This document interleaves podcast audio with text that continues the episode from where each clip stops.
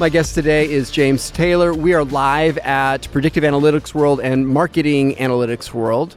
His business is decision management management solutions. solutions. Got we it. There we go. You are chairing a track today. Yeah, I'm moderating the business track. I'm kicking it off right after the keynotes and then uh, moderating it for the next couple of days. That's great. So, uh, do you know who's on the? Pa- Obviously, you know who's on the panel. Yeah, so as, as I said, there's a panel, there's a Yeah. whole bunch of presenters. It tends to be the ones who are not so much talking about how to build a predictive analytic model, so much as how to use a predictive analytic model, how to put it into production, and how to Got get it. people to adopt it, what the challenges are, getting people to understand what a model does, all those kind of non modeling kinds of things. Which actually, the better that goes, the bigger the lever of the model, right? I mean, Yeah, I'd go further. I would say that if you, yeah, that there's no difference between business value and analytic value. So if your analytic, however good it is, isn't actually being used, then it has no value. that's right. That's right. Yeah, the ROI on that's really easy to calculate. Really easy to calculate. exactly. yeah. Now, this is not your first show. No, I've been, I think, to every predictive analytics world. I've been coming here a long time. Um, I know Eric and the Rising Media folks well, and it's Yep. been uh, it's been fun to watch it grow. Yeah. and watch it change from really a very niche kind of show where there's a people from financial services and credit cards to one where you know all sorts of people are here. It's great. Now, your business. Tell us a little bit about what it is that you guys do. So, Decision Management Solutions focuses on uh, companies that are really trying to automate decision making. So, there's some high volume transaction where it's not obvious what to do. And so, you have to decide what to do for each transaction. And obviously, that's driving a lot of analytics. So, a lot of people, what they want to do is they want to use machine learning, analytics, AI to make a better decision about these transactions. But they're high enough volume that you can't just show stuff to people and hope that people can handle the transaction. You've got to automate it. So we help build those automated systems into which you can embed these kind of analytic models. Do you have like a favorite project or ideal customer type? Um, our favorite project probably is around like next best offer, next best action kinds of things. If you're a multi-line company, you've got lots of different products, or your products have complex eligibility, like insurance products, then it's easy to say, oh, you should make the next best offer to this customer at this moment in the customer journey. But actually figuring out what that offer is, given what they already own, what they're allowed to buy, which products go with which other products, what the rules are, is a non-trivial problem for most companies. And those systems tend to be uh, more fun because they're not as heavily regulated as some other decisions. So you don't have to worry about the law quite as much as Yeah. you do. You have to worry a little, but not a lot. And you know, uh, the key concern is privacy. But the kind of systems we build don't need to know who you are. They just need to know things about you. So you're not dealing with PII. That's how you're able Never- to buy. no PII. Exactly. It's one of our sort of rules of thumb. We don't care who you are. We just need to know what kind of person you are, what kind of products you own. We need that data, but we don't need to know which particular customer we're talking to, and that makes it. It's great. You can use the cloud. You can use advanced analytics. It's, Oh, it's it a- like opens up a Oh, yeah. lot of Right, stuff as soon as you can separate, divorce the Yeah. PII from the actual. data. Exactly, That's such a such a cat. It's such a big big. it's a big deal, right? Yes, and and particularly as companies are trying to move to the cloud, mm-hmm. and particularly with analytics, and you need that horsepower, and they get very nervous when you start making decisions about customers because they all want to know about PII. So we have lots of meetings with infosec people who come in and they we describe how it works, and they go, "Oh, okay, uh, we're done." Yeah, Oh, that's no nice PII. shortcut. it's, like, It's a very nice shortcut. It is. because you've been part of the ecosystem for for a while. What has been like one of the big trends that you're seeing emerge in the space? So I think there's a couple of things that have really changed. One is when we started getting from what the analytics team built to something you could execute was often a huge production. A lot of coding, a lot of recoding. And so we would talk about deploying the model as a big barrier. And nowadays you look at the modern tools, you know, that are out there and they've got one button deployment. And one of my colleagues has this great phrase. He says, "No, it's not about deployment, it's about employment." Oh, However easy it is to deploy the model, are you employing it? Are you doing something with the model? And so, you know, that's always been our focus. But now, you know, we can't talk about deploying the model as a sort of a turn Not of very phrase because it's people go, but I have a button for that. And we're like, yeah, I know you have a button for that. Now you have an API that calls your model. Still, is anybody using it? How's it going to be used? Can you explain how it's being used? Can you see if it's being used appropriately? Can you see what the key factors were in the model when you used the model? Because you don't care what the factors were when you didn't use the model. You only care if you use the model. All those kinds of questions come up. Uh, so that's know that's really shifted the conversation away from that. Um, The other thing I think I would say is I see more IT departments that care more about analytics. When we started, the IT departments were like, don't talk to me about the predictive analytics guys. They run their own server, they Right. do their own thing. I just try not to like fret about it, right?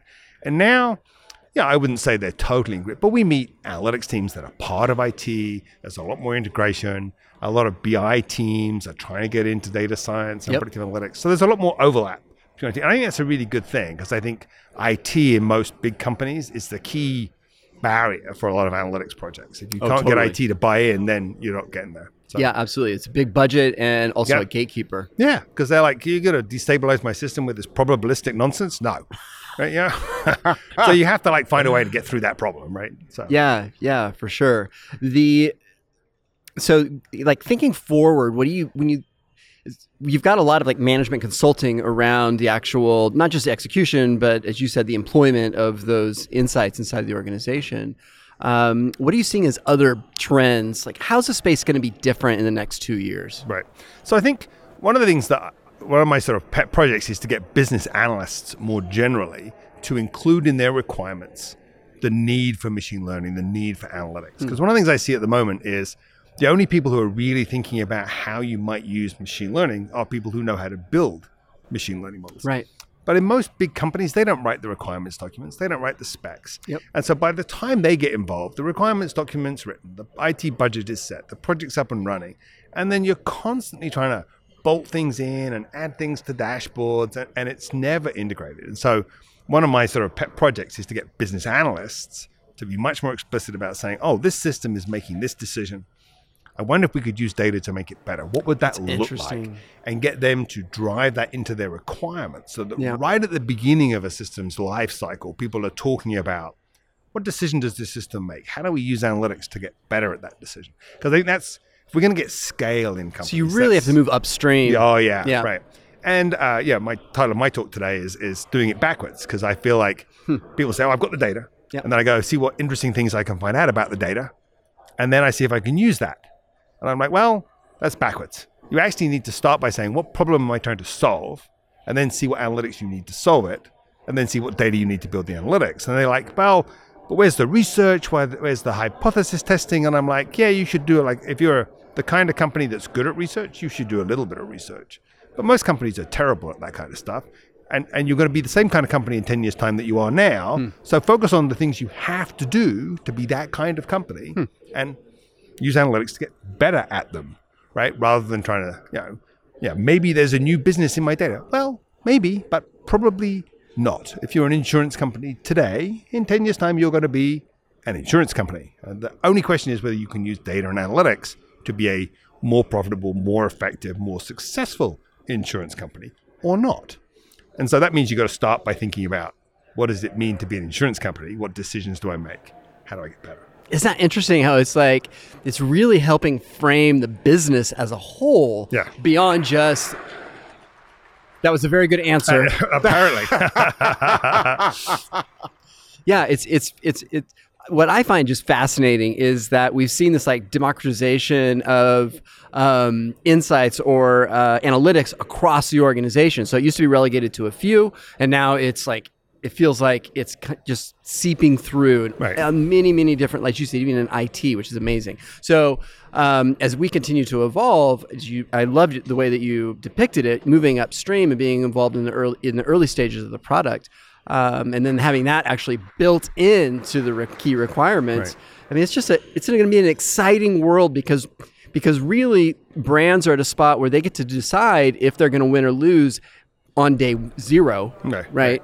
Um, based on how they're incorporating analytics into their platforms. Yeah, absolutely. And I think it's, you know, one of the challenges, right? One of my favorite phrases I often talk to my, my, my typical customer is, as I like to say, a big, boring company. um, and people keep telling them that to use machine learning and AI, they've got to be agile and nimble and think like a startup. And I'm like, no, being big and boring is actually part of their value proposition. Yeah. It's you're buying life insurance, you're buying it from a big, boring company. You're banking with a big, boring company. That's kind of the point, right? Totally. If you want to buy a tractor, you want to buy it from a big, boring Big, boring company, company, right? yeah. Because that's the point, right? And so it's not enough if we say only small, nimble startup Uh-huh. digital natives can use analytics pervasively. big boring companies have to be able to use it pervasively. And that means we've got to fit the way they build systems, the way they think about their business, which tends to be lots of documentation, lots of thinking, long lead times, requirements docs. And, and if we don't get data thinking into that process, they're never going to be Right. pervasive users of data. And they need to be.